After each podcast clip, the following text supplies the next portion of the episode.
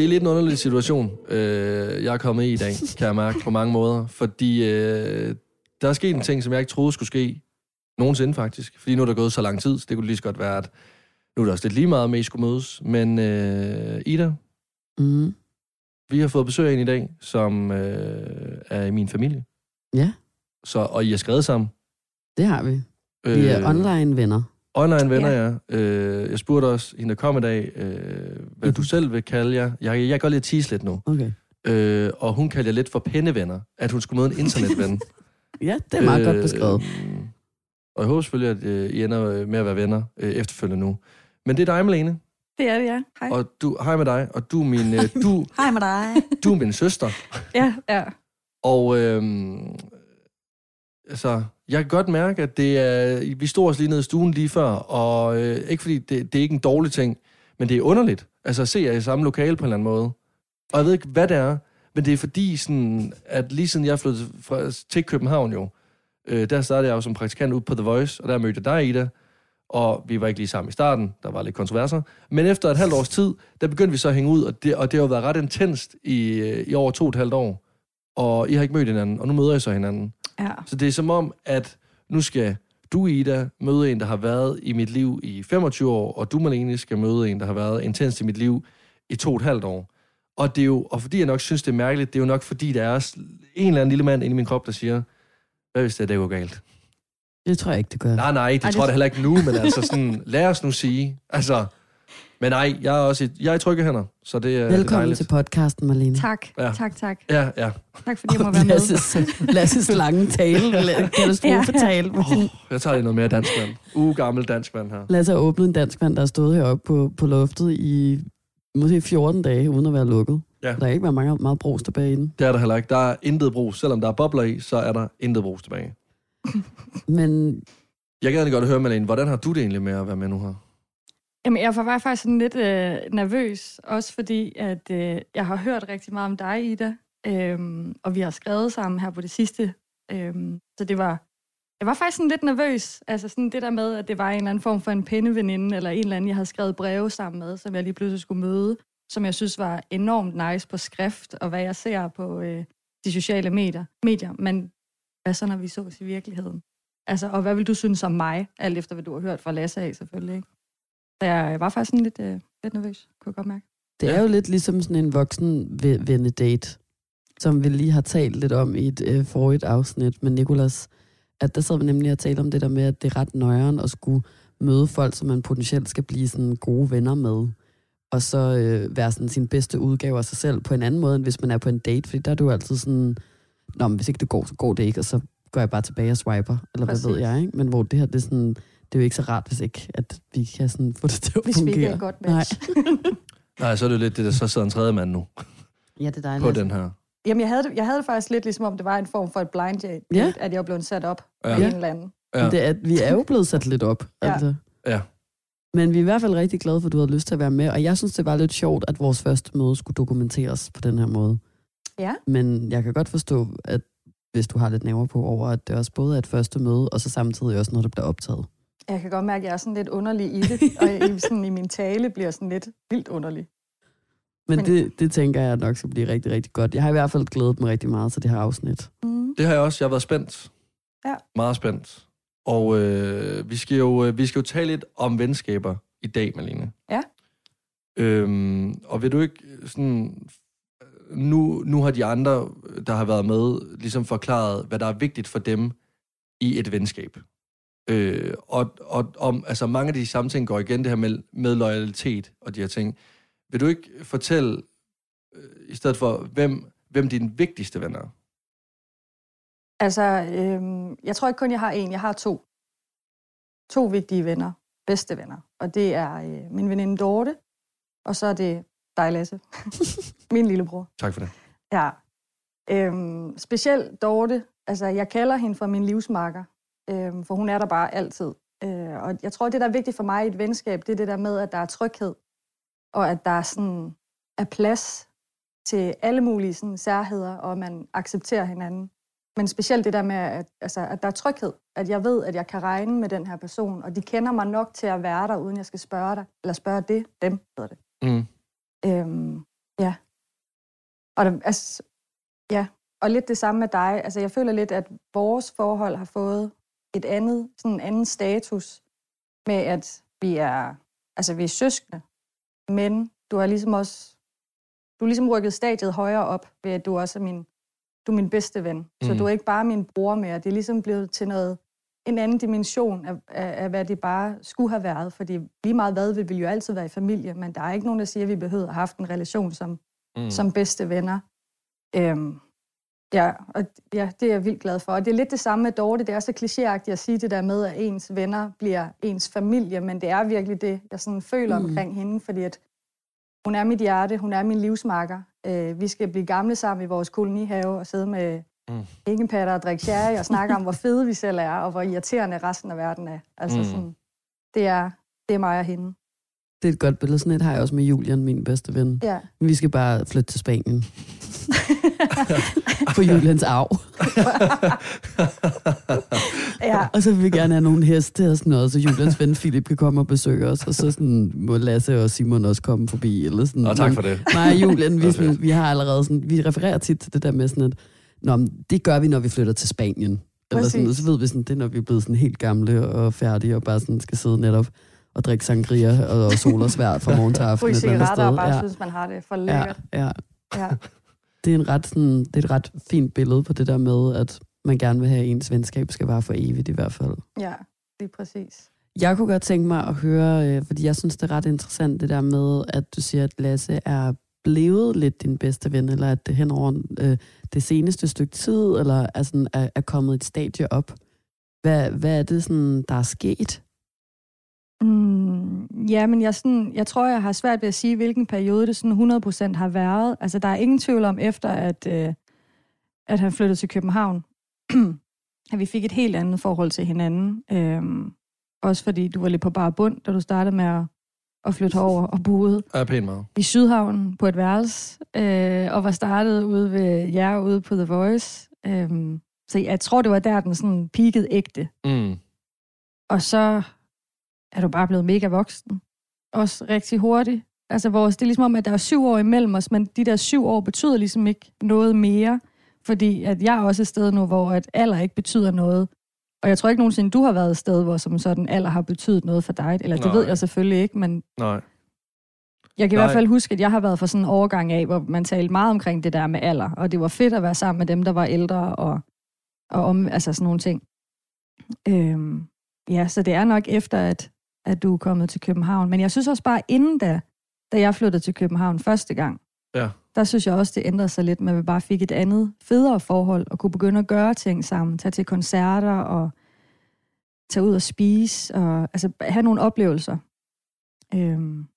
Ja, fordi det er ret specielt det der med, jeg har jo også 2 brødre, og hele livet vokser man jo op, og så er man bare sammen og bor under det samme tag, og tager på ferie sammen og sådan noget, fordi der er nogle voksne mennesker, der bestemmer det. Men så lige så snart, at man sådan der flytter hjemmefra og bor forskellige steder, så skal man jo selv række ud og tage initiativ og være sådan, hey, skal vi drikke en øl og sådan noget. Det er vi ikke sådan vildt gode til, hverken mig eller mine brødre. Mine 2 brødre er ret gode til at gøre ting sammen, men der er også kun 1 år nærmest imellem dem, ikke?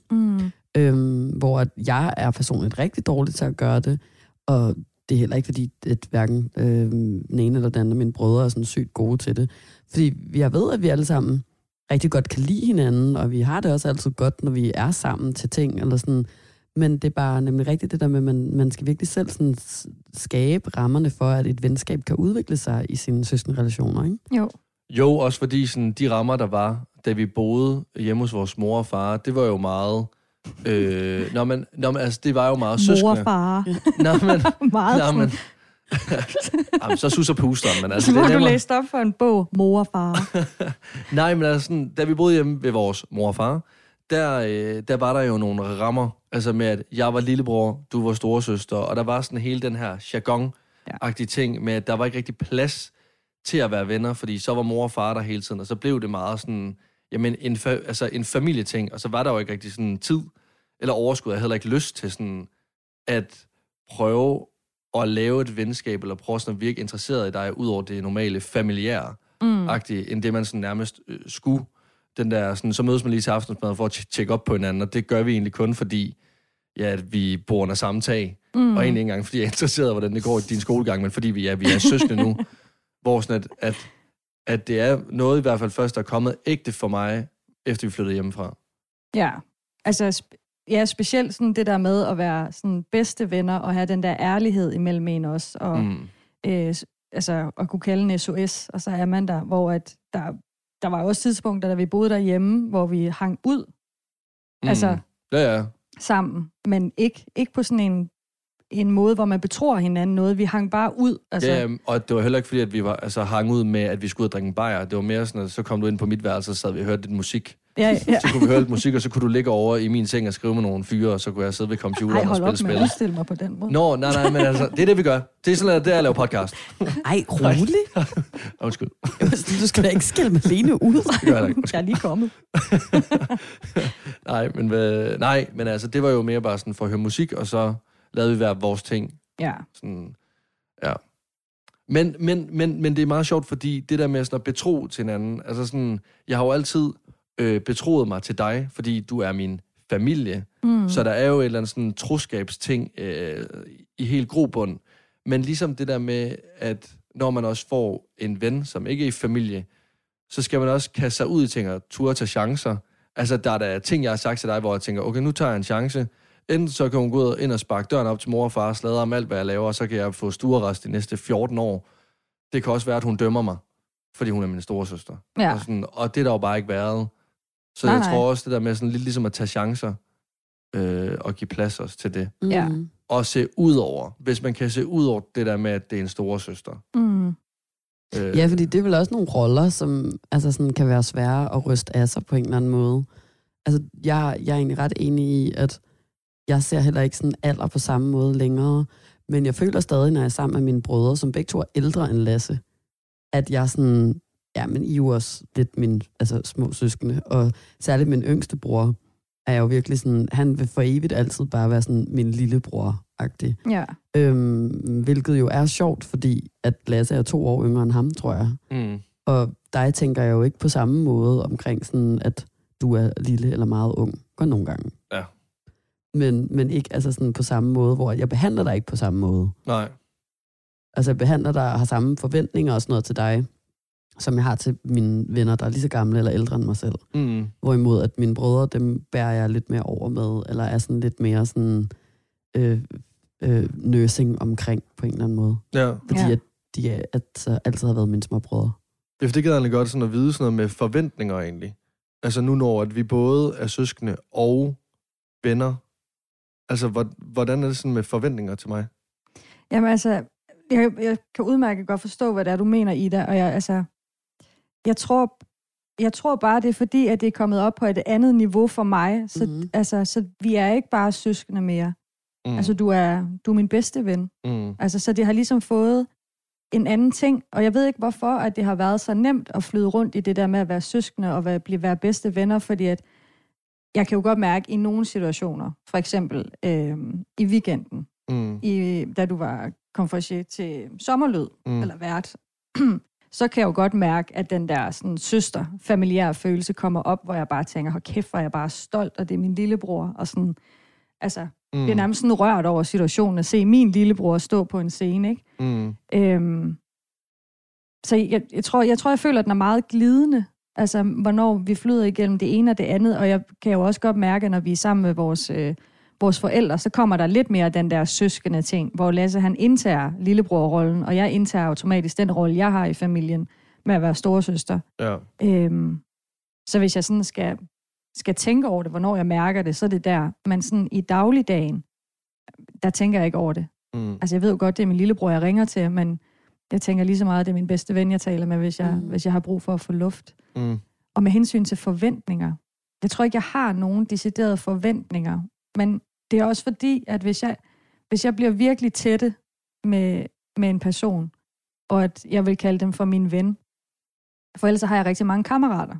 Det er sådan noget, man åbenbart siger, i Jylland har jeg fundet ud af. Ja. Det er kammerater, det er ikke venner, men kammerater, det er noget andet. Mm. Det er sjovt, det har jeg faktisk aldrig vidst, at der var forskel på den måde. Nå, men der er mange, der har sagt det, når jeg har sagt, at jeg skal mødes med nogle kammerater. Er kammerater bekendte, eller hvad? Nej, men kammerater, det er nok det, man vil betegne som venner herovre. Men venner har bare en anden betydning for mig, tror jeg. Okay. At det er noget lidt større. Ja. Men det er altså, meget interessant, faktisk. Ja. Så kammerater, det er mere sådan, gå i byen og safte nogle bajer med, eller hvad? Ja, men det kan også være mere end det. Det er ikke bare bekendte. Det er lidt mere end en bekendt. Og så bliver der venner. Ah, okay. Okay. Og der er det der, du så, for eksempel, har du så kun sådan Dorte og Lasse, der er sådan, er dine venner? Ja. Ja, okay. Det har jeg. Så det skal være sådan noget ekstraordinært? Ja, og jeg kan ikke engang sige, hvad det er, men det, jeg tror, det handler sindssygt meget om det der med tryghed. Mm. Og jeg har vanvittigt svært ved sådan at være hudløs ærlig over for folk. Jeg kan godt komme til at sådan overdele mig selv, uden tvivl. Men sådan, det er meget få, der bliver lukket helt ind til det, der gør virkelig ondt. Eller jeg har meget svært ved også at spørge om hjælp. Så det er, sådan, det er dem, der virkelig er ægte, der kender mig, der gør ting af sig selv. Mm. Ja.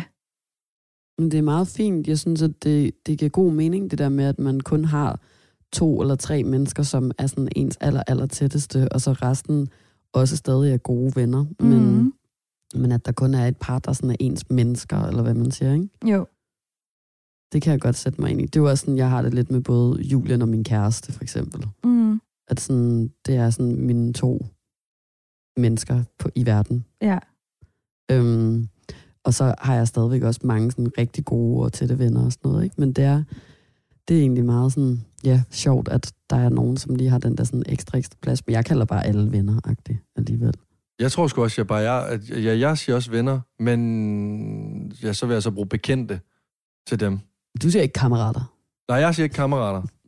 Nej. Jeg har bare fået at vide det tit, at jeg tit siger kammerater. For eksempel, hvis jeg skal mødes med dem nede på P om fredagen. Ja, det er en bar. Ja, det er en bar i København. Brugt værtshus på Østerbro. Ja. Så siger jeg altid, at jeg skal mødes med nogle kammerater. Det hører jeg ikke folk sige så tit. Nej. Det må jeg sgu også være ærlig at sige. Den har jeg sgu ikke hørt fra. Men det er nok meget jysk at sige kammerater. Jeg har bare hørt det flere gange, at det bliver pointeret, hver gang jeg siger kammerater. Det kan godt være, det er bare mig, der lige er uheldig der. Ja. Men var I egentlig, også sådan gode venner, da I var børn? Nej. Nej. Lasse kigger ud i luften og sådan. Nej, det var vi ikke. Totalt. Jeg var så træt af dig. Totalt forfærdeligt. Altså sådan, nej, men det var sådan virkelig klassisk søskende forhold. Ja. Altså virkelig bare sådan virkelig den der irriterende lillebror og storesøster, vi kunne ikke rigtig tale sammen. Vi havde ikke nogen fælles interesser. Og så vi Malene, da jeg var 7, der var du været 14. Ja. Og det samme 8, 15, og der sker jo bare nogle ting. Så går Malene til halvballer, og jeg sidder derhjemme og... spiser busse med hende. Jeg spiser busse med hende, og nærmere spiller Gameboy. Altså Malene kommer fuld hjem, og jeg forstår ingenting. Og sådan er slet ikke... Altså ja... Der var ingen fælles ting, og kunne slet ikke tale med hinanden om noget som helst. Altså, jeg kan huske første gang, du kommer fuld hjem fra et arrangement. Varder åben er. Varder by night. Og Malene har fået videre, at hun må drikke 2 øl og en breezer eller et eller andet, og du kommer hjem. Jeg drak en flaske fisk. Ja, en flaske fisk. Hold da kæft, det er så også lige at tage den til næste niveau. Jeg blev hentet klokken 10 minutter over. Jeg var 14. Jeg var lige blevet konfirmeret. Ja. Men det er jo ligesom min historie, Lasse. Ja. Jamen, det er det. Sådan en har jeg jo også. Jeg blev hentet 10:15, og så kan jeg huske, de havde taget... Nej, jeg kan ikke huske det her. Det er noget, jeg har fået fortalt. At de har taget en spand med, som jeg sad med på hovedet og legede klokke. Du var en klokke med sådan med hovedet i en spand. Ding, ding, ding, ding. Ja, lige præcis. Okay, det er helt perfekt. Jeg var jo allerede hjemme midt i Disney-showen i min brændert. Og det var dagen før min konfirmation. Det fandme også tidligt. Jo, ja. Jeg var 13. Hvad havde du drukket? Også fisk? Nej, jeg havde været sammen med nogle drenge fra 10. klasse, som havde købt breezers til mig. Og altså, jeg tror også seriøst helt ærligt ikke, jeg har drukket mere end 2 breezers eller 3 breezers, men jeg ørlede. Det var første gang, jeg drak. Altså, så jeg, det kunne jeg bare slet ikke. Jeg kan huske bare, det var de der ananas pineapple, og jeg gik rundt ind i Superbrugsen og fik lov til at vælge lige, hvad jeg ville med de der 2 drenge. Og så prøvede de også at få mig til at ryge på en joint, og så var jeg sådan, nej! Og så sådan løb jeg afsted, og så ørlede jeg bare ud over det hele. Ej, jeg sådan en pineapple-bræk der. Ned af mig selv, og min kæreste, som var sådan der leder i MX-banden, han kom sådan kørende på sin knald, og der kiggede på mig og var sådan, du var meget. Og min mor kom og hentede mig, og der kom jeg hjem, og der snakkede jeg svensk. Men, og der var sådan, vi skal huske blommer, blommer. Min mor, hun var sådan, hvorfor helvede går du rundt og taler svensk? Det er jo svensk, der betyder blomster. Til konfirmationen. Nå, jeg var aldrig sikker på, det var bare blommer. Jeg var også bare sådan, har I spist blommer? Ja, jeg så også bare, det er blommer, det der. Nej, sådan, det var, jeg ville have, at vi skulle huske at købe blomster til min konfirmation. Jeg tror, jeg har prøvet at lege ædru, forstår jeg? Altså sådan, og sådan sige, har vi husket at købe blomster? Men jeg ved så stiv, at jeg ikke engang kunne tale dansk, altså. Nej, jeg ved det ikke. Ja. Og der sad mine to brødre, der var også sådan jævnaldrende med dig, også bare glodede på mig og så Fedtmulders søn, og var sådan, hvad laver Fedtmuld i virkeligheden? Ja. Peger over på tv'et, peger på dig, peger på tv'et igen, hvad der foregår. Er du sindssygt, mand? Helt hvid i hovedet, ja. Nej, men det er jo det, og der havde vi jo ikke så meget at tale om, jo. Nej. Altså, det, og sådan var det jo bare. Jeg ved faktisk ikke det der Swift, hvornår det ligesom skete, at det var, da jeg fik en kæreste i 8. klasse, og jeg spurgte dig til råds, kan jeg huske, at jeg gerne ville slå op med hende. Og jeg var så nervøs. Nej, hvad har jeg sagt? Nå, men du sagde, at jeg bare skulle slå op, fordi jeg var så ung, og gik i 8. klasse, og jeg var sådan, jeg var ked af det, og jeg havde ikke lyst til at være sammen med hende, men jeg ville heller ikke sove hende, hvor du var sådan, jeg synes, du skal slå op. Og så var jeg så ked af det morgen efter, at mor og far ringede og sagde, at du skulle komme hjem, og sove de sidste 2 timer, inden jeg skulle i skole. Og der kunne huske, at jeg havde det så dårligt, at jeg gik ud på toilettet, imens du lå inde i sengen. Og så skulle jeg kaste op, og jeg havde så meget luft i maven, fordi jeg havde spist. Så imens jeg kaste op, så stod så meget, meget hårde prutter. Og så kan jeg bare høre dig, der sådan ligger og griner inde i sengen. Så der var bare ikke noget moralsk støtte. Og efter det, jeg tror faktisk, det var det, der ændrede. Hvorfor siger du, at du havde det så dårligt, fordi du havde slået op med hende? Nej, jeg skulle slå op med hende, og jeg havde det så dårligt. Ej. Jo, jeg kastede op. I 8. Fordi... Hvorfor sendte du ikke bare en besked, ligesom alle andre i 8. klasse? Jeg mødtes med hende om bag en grillbar. Nå. Slog op med hende. Efter skole, så kørte jeg over i fitnesscenteret og trænede med de andre boys. Så skal vi have det, drenge. Fandme rive noget jern. Men der kan jeg huske, at det var sådan, efter det måske, og jeg begyndte at feste, og vi kunne relatere til hinandens liv lidt mere. Ja. Jeg begyndte at ryge nogle smøger, jeg ikke måtte for mor og far, og drikke noget alkohol og sådan noget. Så kunne du tænke, okay, han er måske sej nok. Han er god nok. Han er god nok. Nu har jeg sådan noget på ham på en eller anden måde. Ja, jeg kan da i hvert fald også huske, at det var ret sjovt, når man lige pludselig var ældre, og man så skulle være sådan der storesøster på en anden måde. Netop sådan det der med, sådan, hvis Lasse kunne bruge dig, Malene, sådan, til at vouche for, at han godt lige kunne drikke en øl, eller at han kunne spørge dig til råd som cigaretter, eller spørge, hvordan man skulle slå op med en kæreste, eller sådan noget. Det kan jeg da også huske første gang, mine brødre brugte mig til, hvor jeg også var sådan, ej, nu er det faktisk lidt sjovt at være storesøster. Fordi nu har jeg lige pludselig sådan en Gandalf-hat på, hvor jeg sådan er vis. Nu ved jeg alt. Nu er jeg viden, du gerne vil have. Eller sådan. Ja. Nå, men det der, det er sygt rigtigt. Fuldstændig. Fordi så når man bliver ældre, så er det også som om, at ligesom være den unge generation, der kommer i byen. Lad os sige, dengang jeg var 16 og skulle på Havana i Varder og skulle på natklub, så kendte jeg en af de ældre, det var min søster. Hvor sådan, at hun kendte også de ældre drenge, og det var sejt at kende de ældre drenge, fordi så havde man nogle beskyttere. Og så kunne man også sige det rundt i byen slet, at det godt være, at du spiller smart lige nu, men det derovre, det er min søster. Og ham der, det er min søsters bedste ven. Og han er rigtig stærk. Det der Dorte-venskab, i forhold til sådan, hvad du bruger, hvordan du bruger det, fordi vi to er jo egentlig jævnaldrende. Mm. Og jeg har jo fået en kæreste lidt sent, føler jeg nærmest, i forhold til sådan, at alle andre omkring mig forventede, at jeg skulle have en kæreste, for jeg blev 25, føler jeg. Ja. Og der kan jeg huske, at mine veninder betød altså sådan sindssygt meget for mig, og jeg virkelig også dengang med Julian og sådan noget, og da jeg så mødte Simon, der gik jeg vildt meget op i det der med at prøve at bibeholde mine relationer, og særligt igen også den der med Julian, fordi at han også skal være sådan lidt min livsven, men det er jo også svært, når man lige pludselig har en kæreste, eller sådan, hvem skal så være ens nummer 1, eller hvordan skal det gå op? Skal jonglere i det der. Ja, og alle andre får en kæreste, og så altså, ser man ikke hinanden så tit, og sådan noget. Mm. Men føler du, at I sådan bruger hinanden sådan til noget, som andre, der måske er i forhold og sådan noget, bruger hinanden til? Altså, jeg gør nok mere, end Dorte, hun gør ved mig. Altså, hun er stik modsat af mig med så mange ting. Hun hviler afsindig meget i sig selv, og elsker at være alene, og har intet problem i at sige nej til ting, hvis hun kan mærke, at hun hellere vil være derhjemme en fredag aften. Altså, jeg får jo FOMO, og så kan det godt være, at jeg har lagt en plan i hovedet om, Malene, du skal gå lige hjem, og så skal du se Vild med Dans i aften, fordi at, det skal man, og så skal du spise blandt selv slik. Så kan der tjekke en sms ind og sige, at de sidder nede på P, om jeg kommer ned og får en øl. Altså, inden jeg overhovedet svarede ja, der står jeg dernede med den første øl i hånden. og tænker, hvad fanden foregik der der?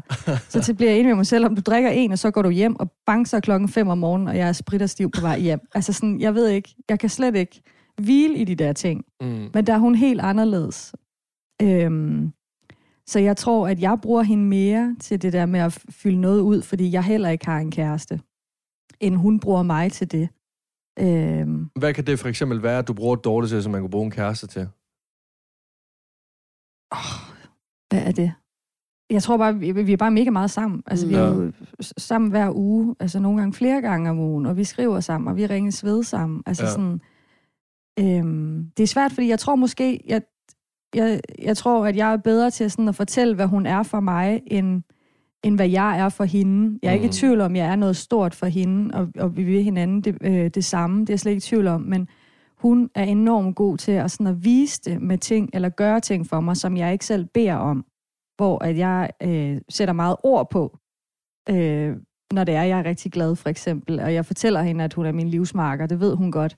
Men hun er sådan en type, hun gør ting af sig selv, som hun ved, jeg sætter sindssygt meget pris på. Ej, altså, det er også det bedste. Ja, men det er virkelig svært at forklare. Hun er virkelig bare et helt bestemt menneske for mig. Altså, så hun udfylder jo lidt den der plads, som en kæreste ellers har. Altså, hvad gør hun? Jamen, blandt andet, jeg lige startede i psykologforløb, hvor der er kommet noget ADHD på tale, og skal muligvis udredes og så videre, og hun har lige været 10 dage i New York, hvilken har været forfærdelig, fordi så har jeg jo skulle undvære hende. Mm. Og så kommer hun hjem til mig, og så skal jeg så fortælle hende det her, og vi sidder og snakker, og jeg synes, det er sådan, jeg er både glad for at få det her vide, men jeg er også sådan helt vildt nervøs omkring det, fordi at nu er jeg snart 32, og jeg skal til at lære mig selv at kende på en anden måde, men det er også rart i det her med, at okay, du er ikke skængerne sindssyg, Malene, der er faktisk en grund til, at du reagerer sådan her, og er i dine følelsesvold. Og jeg er altid blevet kaldt dramatisk, fordi at der er så mange følelser inde i min krop, men jeg kan ikke få dem ud, og jeg kan ikke sætte ord på det. Så det har altid været sådan en ongoing joke, at jeg er dramatisk. Men jeg fortæller hende det, og hun stiller spørgsmål og er nysgerrig og spørger, om jeg kan sige eksempler på, hvordan det her ADHD kommer til udtryk. Og så hun er lige ved at græde, og så får jeg mere sådan en tillykke. Hvor kæft, hvor jeg er glad for det på din vejen, at du får en form for forståelse af, hvorfor er det, du har det så dårligt altid? Altså sådan, hvorfor er det, du føler dig, at du er rodløs eller fortabt? Altså, og mere det der med at møde en, der sådan siger tillykke, i stedet for at tage afstand, eller sådan ikke vide, hvad de skal sige, så gør hun bare lige det, jeg havde allermest behov for. Og da hun var gået ud af døren og havde givet mig et kys på kinden, så var jeg bare sådan, jeg var endnu mere forelsket i vores venskab, end jeg var før. Jeg tror egentlig også, at jeg sagde det til dig dagen efter, da vi snakkede sammen, men jeg var virkelig sådan, hold kæft mand, jeg troede ikke, jeg kunne blive mere forelsket i det her venskab. Og det er sådan vigtigheden i det, som Dorte hun er. Eller for 2 år siden, da corona startede, kunne jeg ikke komme hjem til jul på grund af corona, og hun ved, hvor meget jeg elsker jul. Og jeg havde skrevet det til hende, og jeg var jo sådan, jeg kunne slet ikke fatte det heller selv, at jeg ikke kunne komme hjem. Og så går der en halv time, der ringer på min dør, og jeg kan ikke høre, altså sådan, min dørtelefon virker ikke, jeg kan bare bosse folk ind, så jeg bosser bare ind. Og så skriver hun åben lige, og så åbner jeg, så står hun for enden af trappen, så hun kraftedme købte et juletræ til mig på fod. Nå. Ej, og hun har købt mine yndlingscookies, sådan 12 stykker til 11 kroner i Netto, det er bare de bedste, de er fyldt med brun sukker, men kæft hvor det lækkert. Ja. Og blomster. Altså sådan, det var bare igen sådan en kærlighed for mig.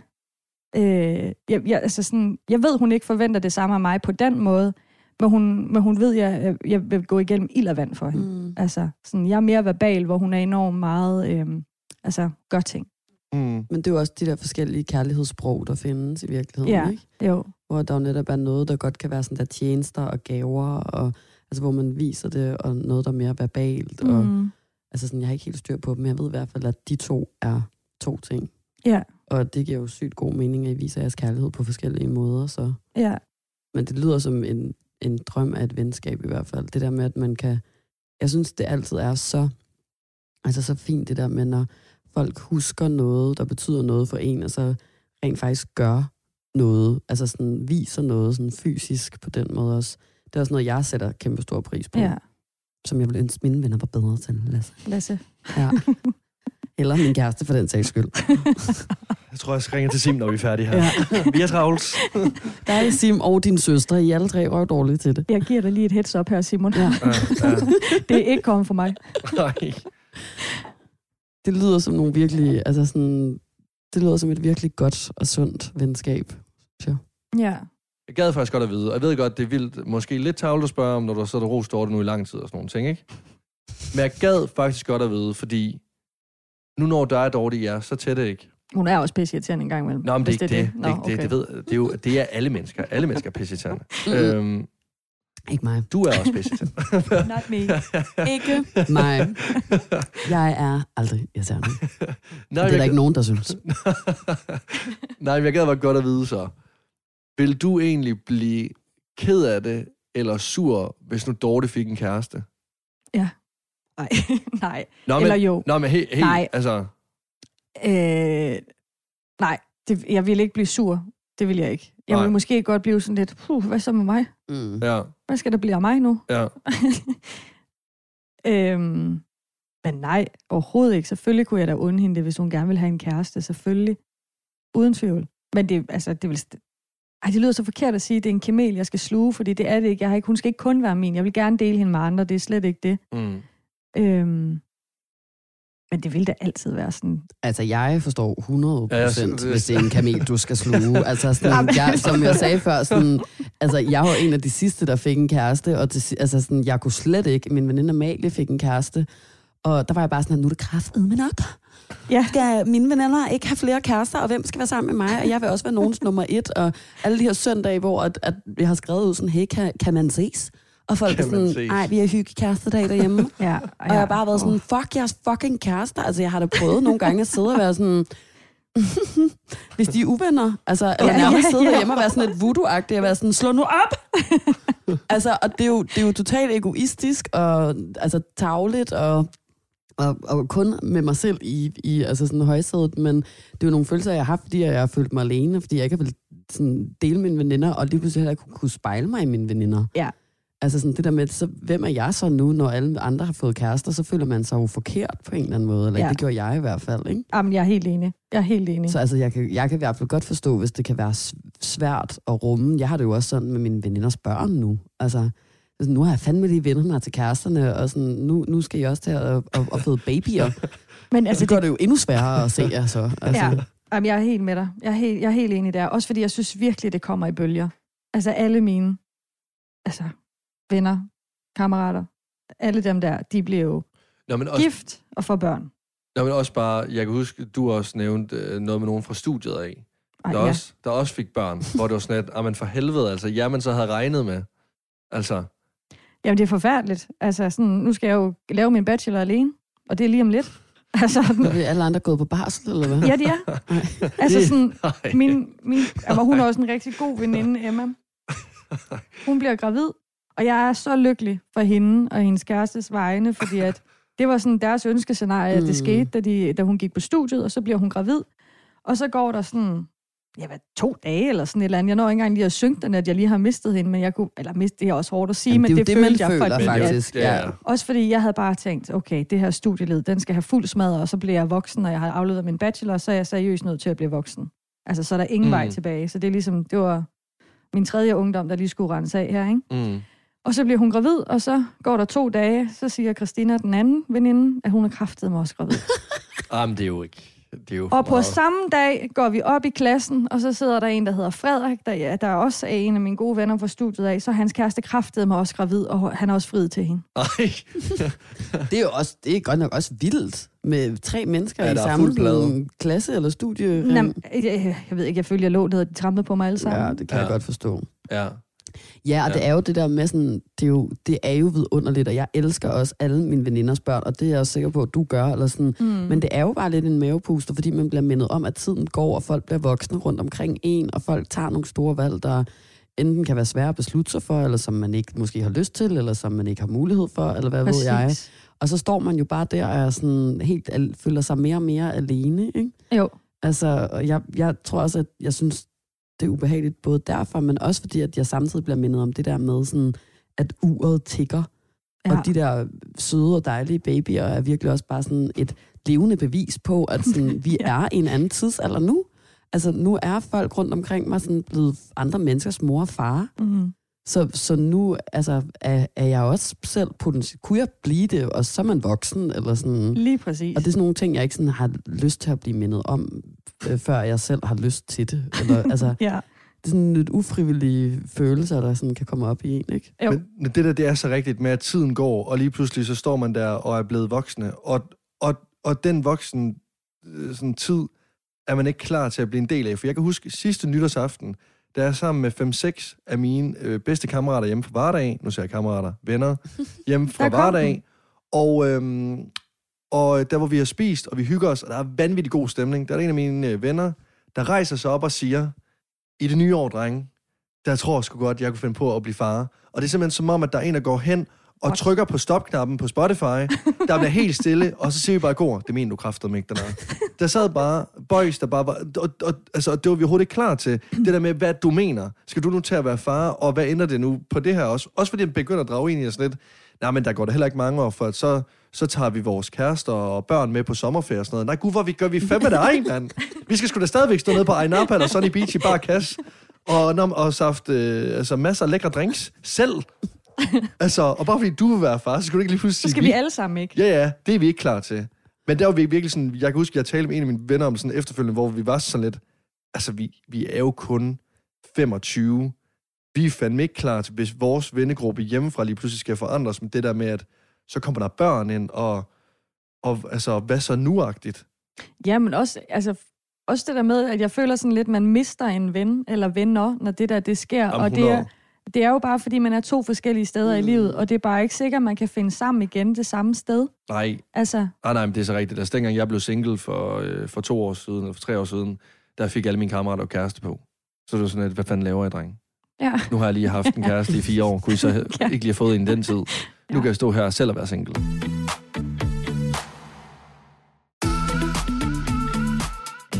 Ida Sofia og Lasse i Friends After Friends. Men hvad har du gjort nu i forhold til det der med, at du er sammen med Simon, men også har haft det på den anden følelse at have det der med, at dine veninder har været i et forhold, men du har ikke været i et forhold, og nu er det dig, der er i et forhold? Jeg ved så ikke, om alle dine veninder og venner er i forhold. Altså, men du stort ved, set, sådan, i hvert fald i min sådan, meget nære omgangskreds, der er stort set alle i et forhold. Der har jeg sådan et par enkelte veninder, som ikke er, og hvoraf at nogle af dem nyder det rigtig meget, og nogle af dem er kede af det over det. Ja. Og jeg tror bare, at nu har det været lidt svært, fordi jeg har boet i Hamburg i 2 år, hvor der har det generelt bare været svært at være en del af folks hverdag. Altså sådan... Men nu her, hvor jeg er kommet hjem, så synes jeg bare, at jeg gør mig umage med stadig at være sådan der, vil ses og vil lave sjove ting, og også invitere altså mine venner her hjem til at blive, altså særligt dem, der ikke har en kæreste med hjem til, også at blive venner med min kæreste, så de ikke skal føle sig som sådan en 3. jul, når vi er sammen. Sådan at en af mine bedste veninder også, som er single, kan sådan der føle, at hun i princippet også kunne hænge ud med Simon alene. Ja. Og det ved jeg, hun for eksempel synes er nice. Fordi så føler hun sig ikke sådan, som om, at hun er min veninde på besøg hos mig i en anden mands hjem, eller, sådan, eller som sådan en 3. julsperson, hvis hun lige kommer med ud og spise, eller et eller andet, men hvor de to også bare kan altså sådan der, have det sygt griner, og jeg nærmest kan sådan third wheel på dem. Hello! Ja, og men det er sådan noget, der også gør mig vildt lykkelig. Det betyder virkelig meget for mig, det der med, at selvfølgelig også mine veninder, der er i forhold, men altså sådan, at folk kan med Simon, og han bliver sådan involveret i min vennegruppe på en eller anden måde. Det har jeg virkelig gjort meget for, synes jeg selv. Og der er også bare heldig, at min kæreste Simon er, som han er, så sådan, at de fleste kan, eller alle indtil videre, har vildt godt kunne lide ham, og kan godt lide, at han er der. Mm-hmm. Og det er i hvert fald noget, jeg kan huske fra, da jeg selv var single, at betød meget for mig, at mine veninder godt ville have, at jeg skulle blive venner med deres kæreste også, så det ikke var sådan noget, de havde for dem selv. Ja. Men jeg ellers ved jeg ikke rigtig, hvad jeg gør. Så jeg synes også bare, at jeg er meget sådan... Jeg synes ikke, at jeg er sådan en, der trækker mig meget, når jeg har fået en kæreste. Jeg vil stadigvæk rigtig gerne mine venskaber. Og de betyder rigtig meget for mig. Også fordi, og det er også noget, jeg har fundet ud af, efter jeg har været kærester med Simon i så lang tid og er blevet voksen, tror jeg, at engang troede jeg jo, at en kæreste skulle sådan udfylde alle paletter. Mm. Så sådan, jeg har alle de her venner, de kan alle sammen noget forskelligt, men når jeg får en kæreste, så skal han kunne det hele. Ja. Og det har jeg jo også bare fundet ud af, sådan, det findes ikke. Altså sådan, der er rigtig mange ting, som Simon ikke kan give mig, som Lasse kan give mig, eller som Simon ikke kan give mig, som mine veninder kan, eller altså sådan, så jeg har stadig behov, som ikke bliver nødvendigvis sådan, opfyldt i mit forhold, og derfor er jeg jo stadig i, altså sådan, har virkelig brug for at se mine venner også, og sådan noget, ikke? Mm. Ellers ville det heller ikke gå godt i mit forhold. Nej. Altså, fordi så ville jeg jo blive sådan en bims, så ville jeg være sådan, hvorfor kan vi ikke tale om de her ting, eller hvorfor interesserer du dig ikke for at lave podcast? Eller sådan, hvorfor kan vi ikke lave en podcast sammen? Ej, men eller sådan, hvorfor vil du ikke fucking ikke med på druk? Altså, fordi det gider han jo heller ikke. Eller sådan, fuck, du er så røvsyg, eller sådan, hvor det, nu kan jeg jo bare sådan der, tage med Lasse ud og drikke øl i stedet for, og så kan Simon få lov til at spille computer, som han synes er fedt, eller sådan, ikke? Så altså sådan, jeg synes stadig, at jeg gør meget for at bibeholde alle mine venskaber og sådan være i dem, og virkelig sætter pris på det, jeg får fra dem også, ikke? Mm. Så det synes jeg, at jeg sådan prøver at gøre mig umage for i hvert fald. Hey, jeg tænkte egentlig lige på noget. Så er jeg en god ven? Om du er en god ven? Ja, for dig. Så er jeg lige så god en ven for dig, som jeg synes, du er for mig? Nå. Men det... Altså, nu ved jeg jo ikke, hvor god en ven jeg er for dig jo. Men altså ja, altså du er nej men du er en af mine. Ja, bliver du sat under spot nu? Altså du er en af mine tætteste venner, jeg ligesom både betror mig til og fortæller ting til og regner med. Mm. Altså det er det der med at det kan godt være, at jeg har mange sådan eller jeg har jo egentlig ikke mange, jeg vil kategorisere som mine gode venner. Men altså, du er en af dem, jeg sådan regner med, at hvis lortet det brænder på, så er der sådan måske 5 mennesker, jeg ringer til. Mm. Altså, og der er du så en af de 5. Ja. Og du er så op til... Det er så Lasses måde at fortælle, at du er hans rigtig gode bedste veninde og søde storesøster på. Nej, men altså... Nej, men det er faktisk noget, jeg har fundet ud af. Jeg er dårlig til at rose mine venner. Altså, det er noget, jeg har fundet ud af. Jeg er dårlig til at give kærlighedserklæringer til mine venner. Og det er jeg generelt dårlig til. Men hvis det der var en kærlighedserklæring, så skulle du i hvert fald arbejde lidt mere. Jeg er en jysk dreng. Jeg er en jysk mand. Jeg er sådan, hold det op, jeg er en tør. Ja, du er en kiks. En tør kiks, der sad der. Nej, men altså... Ja, altså du er lige så tør som den dansk mand, du er i gang med at drikke lige nu. nej, men altså... Nej, men ja, du er en af mine tætteste. Altså sådan venner. Og, der bliver spurgt, om Malene er en god ven. Ja. Vil du starte med at sige ja eller nej? Okay. Jeg synes, du er en god ven. Tak. Nej, og du, jamen, og du er en god ven, fordi du både, altså, jeg tror ikke, der har været en situation endnu, hvor du har lagt på, eller sådan tænkt, jeg skal videre, eller der er noget andet, der er vigtigere end mig. Jeg føler mig altid vigtig. Altså, og det er, om jeg ringer, skriver, eller spørger, om du har tid til at ses. Så jeg altid, altså, jeg føler mig altid prioriteret. Jeg har aldrig nogensinde følt mig sådan nedprioriteret. Mm. Og det er jo også okay at skulle andre ting, og det er jo heller ikke der, hvor jeg føler mig nedprioriteret. Men hvis jeg føler, at jeg siger, at der er noget vigtigt, så bliver det prioriteret. Ligesåvel, at det er vigtigt. At hvis det er vigtigt for mig, så er det også vigtigt for dig. Ja. Og så er jeg bare... Altså sådan, og så tror jeg også, det giver mig en ro i at det der med, at selvom at vi ikke hele tiden skriver sammen eller ringer sammen, og de her ting, jamen, så er der ikke noget, der ændrer sig. Mm. Og at jeg godt kan have ondt i maven over, om det så ændrer sig. Og det gør også bare sådan, at jeg i går har dårlig samvittighed over, at jeg ikke får ringet til dig, eller skrevet til dig, eller spurgt ind til nogle ting, med at, når man så ved du godt, selvfølgelig er der også en grænse. Men at der er bare sådan en helt solid bundforståelse i, hvorfor der ikke lige bliver gjort nogle ting i visse perioder, fordi du ved, hvordan det lille, ligesom, hvordan det hænger sammen, alle mulige ting. Så ja. Det var en lidt bedre forklaring. Nej, det var sødt, tak. Og så kom der lidt flere ord. Så ja. Ja, fordi jeg føler da i hvert fald også, at du sagtens netop kunne sige sådan noget, eller de der ting. Fordi du taler da tit om Malene til mig, eller jeg kan da netop godt mærke det, du sagde med, at du altid føler dig prioriteret. Og det er meget tydeligt at mærke, at du ved, at Malene altid vil lytte, og altid er sådan oprigtigt interesseret i, hvordan du har det, og...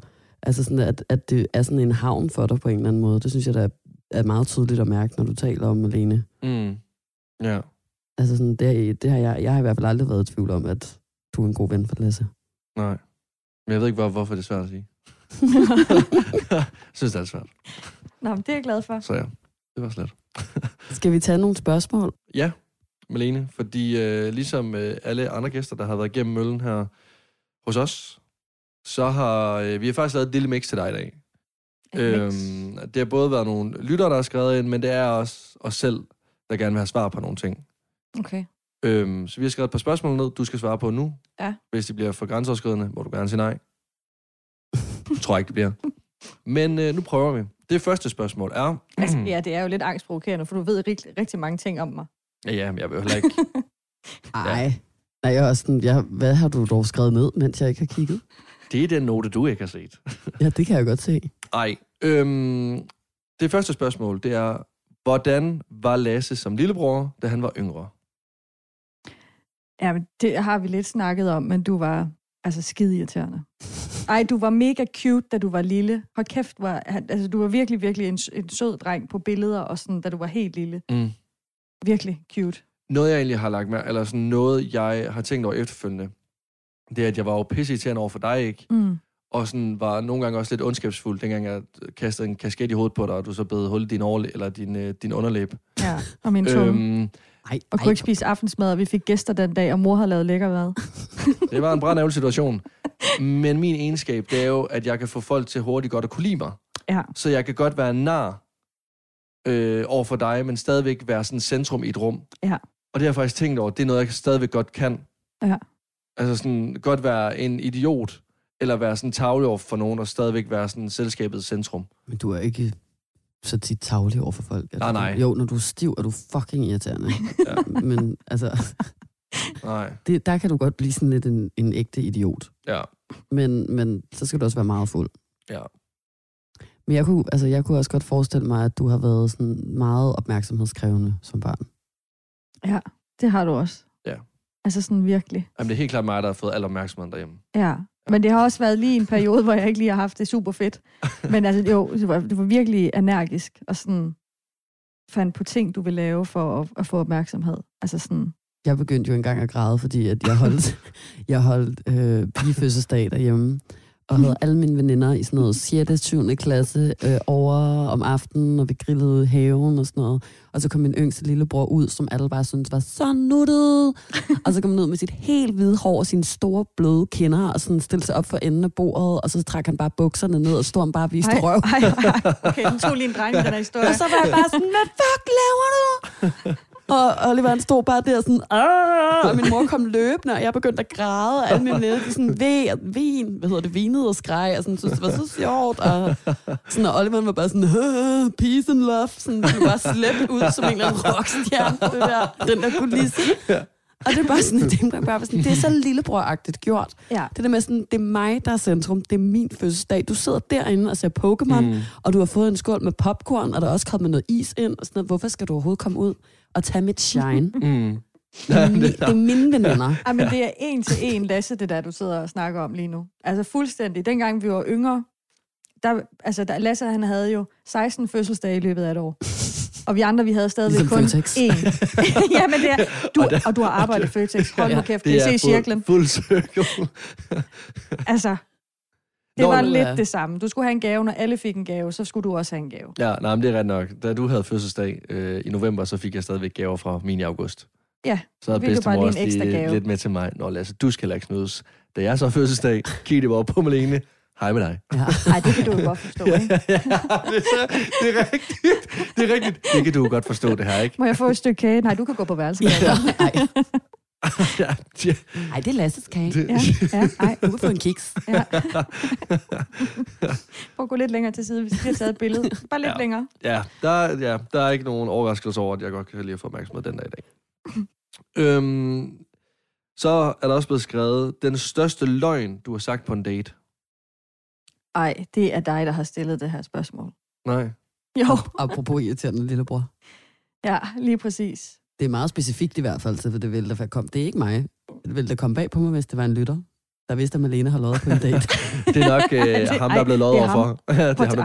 Det håber jeg virkelig ikke. Det kan jeg ikke engang huske, hvad han hed. Jeg tror, at det personen, der har skrevet spørgsmålet, starter med la og slutter med sø. Ja, jeg er helt sikker på. Den største løgn. Jamen, jeg ved ikke, jeg har faktisk sagt mange løgne. Men det er, fordi jeg føler mig så enormt uinteressant, når det er, at jeg sidder på en date. Altså sådan, jeg kan ikke det der, hvad laver du? Altså hvilket sådan, bjerg har du besteget, Malene? Jeg har besteget Mount Kenya faktisk, det tog 5 dage. Ej, det er jo Lasses historie. Nej, det er faktisk min, Ida. Malene har udgivet sig for at være mig på en date. Ja, nej, din ekskæreste dengang. Nå ja, det, nå ja, nå jeg viste en dag et billede, hvor mig og min lillebror stod på Mount Kenya, og så var det hans ekskæreste, men jeg var meget tyndere dengang, og kunne godt, havde meget lyst afbladet hår, så jeg kunne godt minde om hende. Det er så vildt. Det er simpelthen dårligt. Nej, det er rigtigt. Det er rigtigt. Det er så dumt. Nej, prøv lige at høre her. Det er fordi, hele samtalen starter med det her. Nå, hvad laver du så? Hvad har bragt dig til København? Og så videre, og så videre. Og han begynder at sidde og fortælle alt muligt, og bare synes, det er så fedt. Og jeg har absolut intet interessant, jeg kan sådan hive frem i posen. Og til sidst lytter jeg nærmest ikke. Jeg sidder bare og spekulerer. Fuck. Hvad gør jeg? Og det er den eneste historie, jeg kan komme i tanke om, at det er sgu da mig. Han fandt da ikke ud af, at jeg ikke har arbejdet 3 måneder i Afrika. I Kenya på et børnehjem. Og så kom og så smider du den og så sagde jeg på bordet. Jeg har været 3 måneder i Afrika. Og så finder du ud over, det er et fake-billede frem af Lasse og hans ekskæreste. Ja, der står, de har begge to hat på og pakket helt ind, så man kunne godt være lidt i tvivl. Han fik ikke lov til selv at sidde med telefonen. Det var mere sådan hurtigt ind. Ja. Ej, er det ikke sej? Det var hårdt, og vi måtte ikke gå ud om natten i teltet, fordi der var, hvad var det, bøfler? Nej, det var ikke bøfler. Ja, men du har jo bare gengivet den historie, hvor at jeg ikke måtte tisse ude i buskaget, yes. Fordi der var buffaloes. Lige præcis. Ja, sidder helt stolt over, det er mig der. Jeg skulle lige sige, den der historie har Lasse så også glædeligt fortalt, lige siden første dag jeg mødte ham, og til den dag i dag. En gang om dagen. Om den gang han besteg Mount Kenya. Ja. Og jeg var jo i Tanzania en gang, så sådan, de mennesker, jeg var ude at rejse med, de besteg jo Kilimanjaro. Men Mount Kenya er sværere. Og det har vi også talt om så mange gange. Fordi den er mere stejl. Kilimanjaro er et større bjerg. Yeah. Et mere kendt bjerg. Nej. Og jo. Og, altså sådan, og der er den der lille Mount Kenya-tur. Mount Kenya. Første gang, du skulle tale i radioen på The Voice, så skulle du også tale om den tur. Og så bagefter skulle du fortælle om den tatovering, du ville have lavet, hvor du ville have lavet. Mount Kenya i midten, og så er Afrikas dyr rundt om. Ja, det er rigtigt. Ja, det er så rigtigt. Hvor jeg har aldrig skrevet mere af grin, fordi jeg virkelig var sådan, er du seriøs? Skal du have lavet en antilope, og en giraf, og en elefant, og en zebra? Og sådan alle vi børn i Bullerby havde nær sagt, jeg fandt virkelig sådan her, og så en lille Mount Kenya inde i midten, og dig på toppen. Og jeg var bare sådan, det er den grimmeste tatovering, nogen nogensinde har beskrevet for mig. Og det værste, og det var stor, det er jo sådan et backpiece. Det værste, det var, jeg havde glædet mig så meget til at fortælle jer det, for jeg tænkte sådan lidt, og det er noget, I godt kan lide herovre. Det er sådan tattoos. Det ville være fedt. Ej, det havde jeg fuldstændig glemt det der. Det er fandme rigtigt. Det er så, prøv lige at gøre mig til, går det? Så går der 2 dage. Jeg vil sgu have de nordiske guder i stedet for, så Stop. Du skal ikke have lavet noget. Nej, okay. Ej, det er rigtigt. Så kommer du der og skal have de der... Hvad er dit forhold til nordiske guder? Nævner du så Hercules? Ja, det er jo fuldstændig væk, så. Han er jo en græsgud for helvede. Altså, hvad er dit forhold til nordiske guder? Jeg kan rigtig godt lide Hercules. Ja. Du har intet forhold til nordiske guder, kan jeg godt se. Nej. Og så ender du så med den der astronaut, der ligner et stort kondom i stedet for. Ja, det er og den første, som er en ballonmand. Ja, det er noget pis. Ja, og så en alien man. Alien, der ryger joints. Ja, det er heller ikke godt, hvad du skulle have gået med de nordiske guder, eller en zebra. Skal vi tage et sidste spørgsmål, Lasse? Ja. Det er fordi, der er 2. Nå, enten, hvornår jeg har været den største idiot, eller den med storebror. Så tag den med idiot. Eller tag begge 2, skal vi se, hvad der er bedst. Hvornår har Lasse været den største idiot? Hvornår du har været den største idiot? Det har nok været dengang med kasketten, så. Ja, da du lige var ved at... Ja. Jamen, Lene ikke kunne få aftensmad. Du har også engang bidt mig i knæet, kan jeg huske. Der var sådan en helt tandsæt i min knæskal.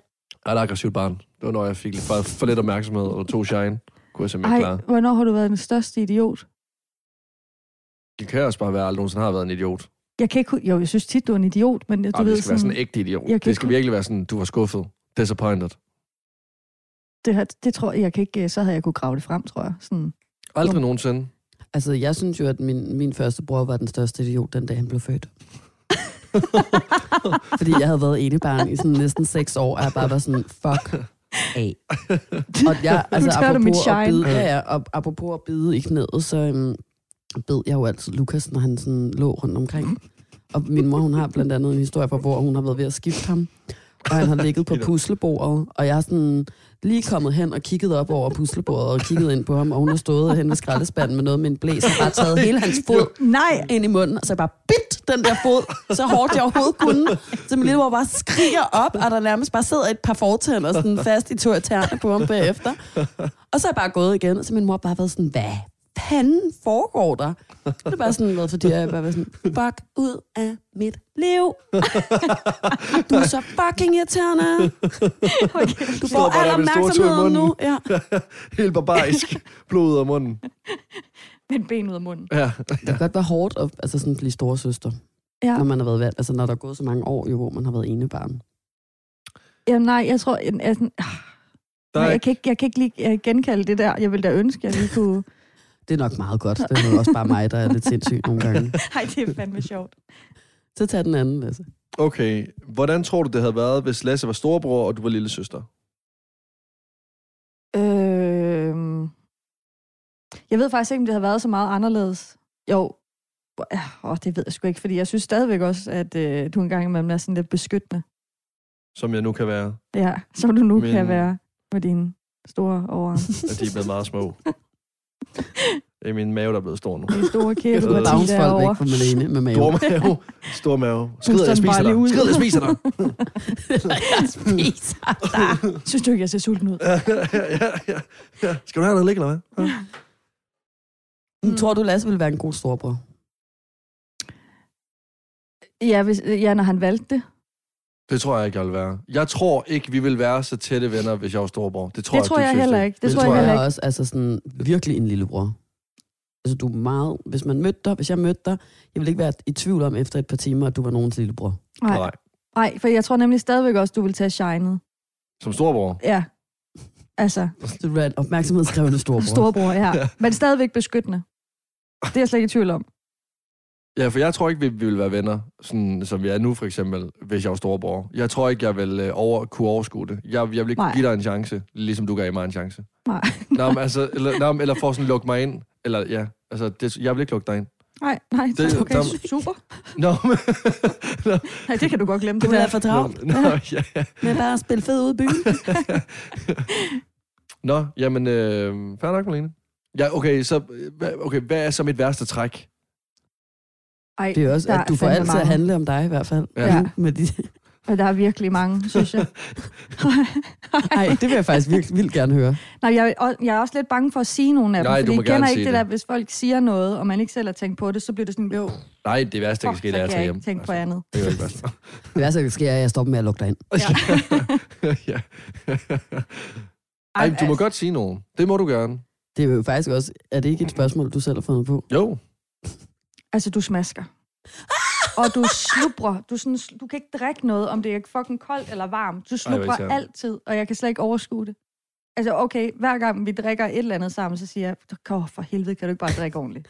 Der vil jeg faktisk sige, lige med at drikke, der synes jeg, der ikke jeg er så meget efter dig, vel? Det er, fordi jeg bøvser også. Ja, der lige så snart du har drukket noget, så går du og bøvser. Ja, det der. Ja, det der. Sådan en rigtig gammel mand. Det er så voldsomt. Og så din mave. Ja. Nå, jeg bare gerne lige stille spørgsmål nu. Hvad skal jeg gøre? Hver gang du kommer ind i et rum, så smider du alt tøjet. Det synes jeg også bare nogle gange kan være lidt mærkeligt. Det har du også gjort meget herhjemme. Så går du rundt i underbukser herhjemme. Og jamen, de længste optrukket sokker, jeg nogensinde har set i mit liv. Det har været til for Simon, det har han også. Ja. It's my thing. Og så smider du ting over det hele. Ja. Okay. Det var ikke så slemt. Er der andre? Du er heller ikke så god til tider. Nej. Men det kan også være, det er mest mig. Det ved jeg så ikke, om det også er sådan... Det er jeg heller ikke selv så god til.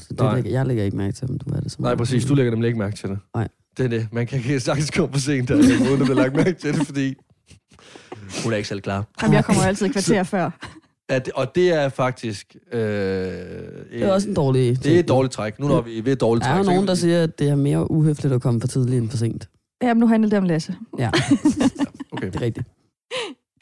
Er der flere træk, Malene, du vil nævne? Eller så... Så har vi et dilemma. Vi skal slutte af på. Ja. Og det er ikke mig, der har stillet det her. Det er heller ikke Ida. Det er en lytter, der skriver tips til voksenlivet. Ej, det er den totalt forkert at spørge. Det vidste jeg godt. Men det var også derfor, jeg valgte det. Det kommer ind i dag. Til voksenlivet. Det er kommet ind i dag, ja. Det er faktisk rigtigt. Altså, jeg er i gang med en uddannelse og bliver 32 næste gang, så jeg ved ikke engang selv, om jeg er ægte voksen endnu. Jeg synes, du har rigtig meget livserfaring. Så vil du ikke bare give nogle tips til, hvad man måske ikke skulle gøre? Eller hvad man skal gøre? Okay, hvornår skal jeg begynde fra? Nej. Ej, men så... Men, jeg synes, det er et vildt godt tip, egentlig, at du bare fortæller netop, at du er i gang med en uddannelse, og altså er i starten af 30'erne, og altså, sådan der, bare har gjort tingene på din egen måde. Det er da et vildt godt tip. At man ikke skal, at man ikke skal sådan... Nu kan det selvfølgelig godt være, at du så samtidig er stresset over den situation, men at det bør man egentlig ikke engang være. Nej, og sådan, jamen det er rigtigt, hvad du siger, og jeg prøver virkelig også at tænke meget over det der med, at jeg skal hvile i at være her lige nu. At det er okay, at jeg ikke er kommet videre, som der er mange, der forventer af en. Men virkelig øve sig i at hvile i, at det er okay der, hvor man er lige nu, og at det skal nok komme til en, hvis det er, at det skal være det. Men sådan en decideret tip, det ved jeg simpelthen ikke. Tips. Lave en opsparing. Ja, det vil jeg i hvert fald ønske, selv havde gjort. Nå, men det føler jeg virkelig er et godt tip. Det om det er så rigtigt. Seriøst bare 100 kroner, du sætter til side i måneden. Ja, men helt sikkert. Det er at sætte nogle penge til side. Helt seriøst. Det er noget, jeg ville ønske, jeg har gjort før i mit liv. Det er det bedste. Det er for eksempel, da jeg flyttede til København, jydeopsparing. Det gav mig bare en grobund. Altså sådan hele tiden bare spare penge. Lave en opsparing, men lad være at bruge den på druk, ligesom Lasse. Eller Malene. Ja, jeg brugte min børneopsparing på halvandet år. Jeg havde jo kun 500 kroner stående på min børneopsparing, som min alkoholiske farfar havde sat ind, inden han døde. Så. Tak til ham. Det er også lidt tavligt at sidde og grine af. Men... Nej, det er fint. Der er ikke nogen af min familie, der har fået en børneopsparing. Altså, kun mig for de 500 kroner. Så sådan, det har jeg aldrig hørt før, hva'? Altså, I er fuldstændig mundlamme. Jamen, det er fordi, man ved ikke rigtig, hvor man griner, fordi det er jo også sådan... Altså, komisk historie. Nå, købte du noget for de 500 kroner? Nå, jeg kan huske, jeg hentede dem, så gik jeg på Marco Polo og bestilte en græsbøf med banæs. Men jeg ved ikke, hvad der skete med resten af pengene. Men det er vildt, det der med, at vi har sgu... Helt seriøst ikke. Jeg har taget for givet, at vi har fået en børneopsparing. Det har jeg seriøst. Altså, det er først efter, jeg er blevet ældre og hørt sådan en. Det har du ikke? Jeg havde fedt halvandet år. Ja, men bare det der med, at vi har haft en børneopsparing. Ja. Altså. Jeg synes også, det er vigtigt at få lavet et budget.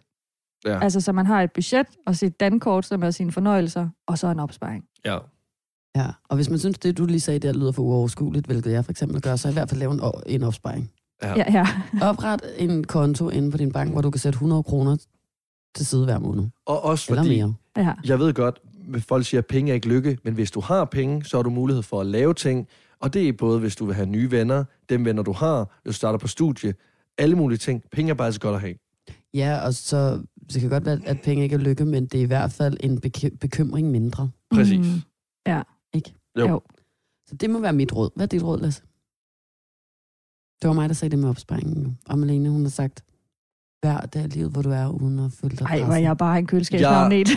Jeg er ikke voksen endnu. Jeg elsker jo køleskabsmagnet. Jeg er ikke voksen endnu. Du er 25 år gammel. Din frontallapper er nu hermed officielt vokset sammen, og du ses i både biologisk og psykologisk forstand som en voksen mand.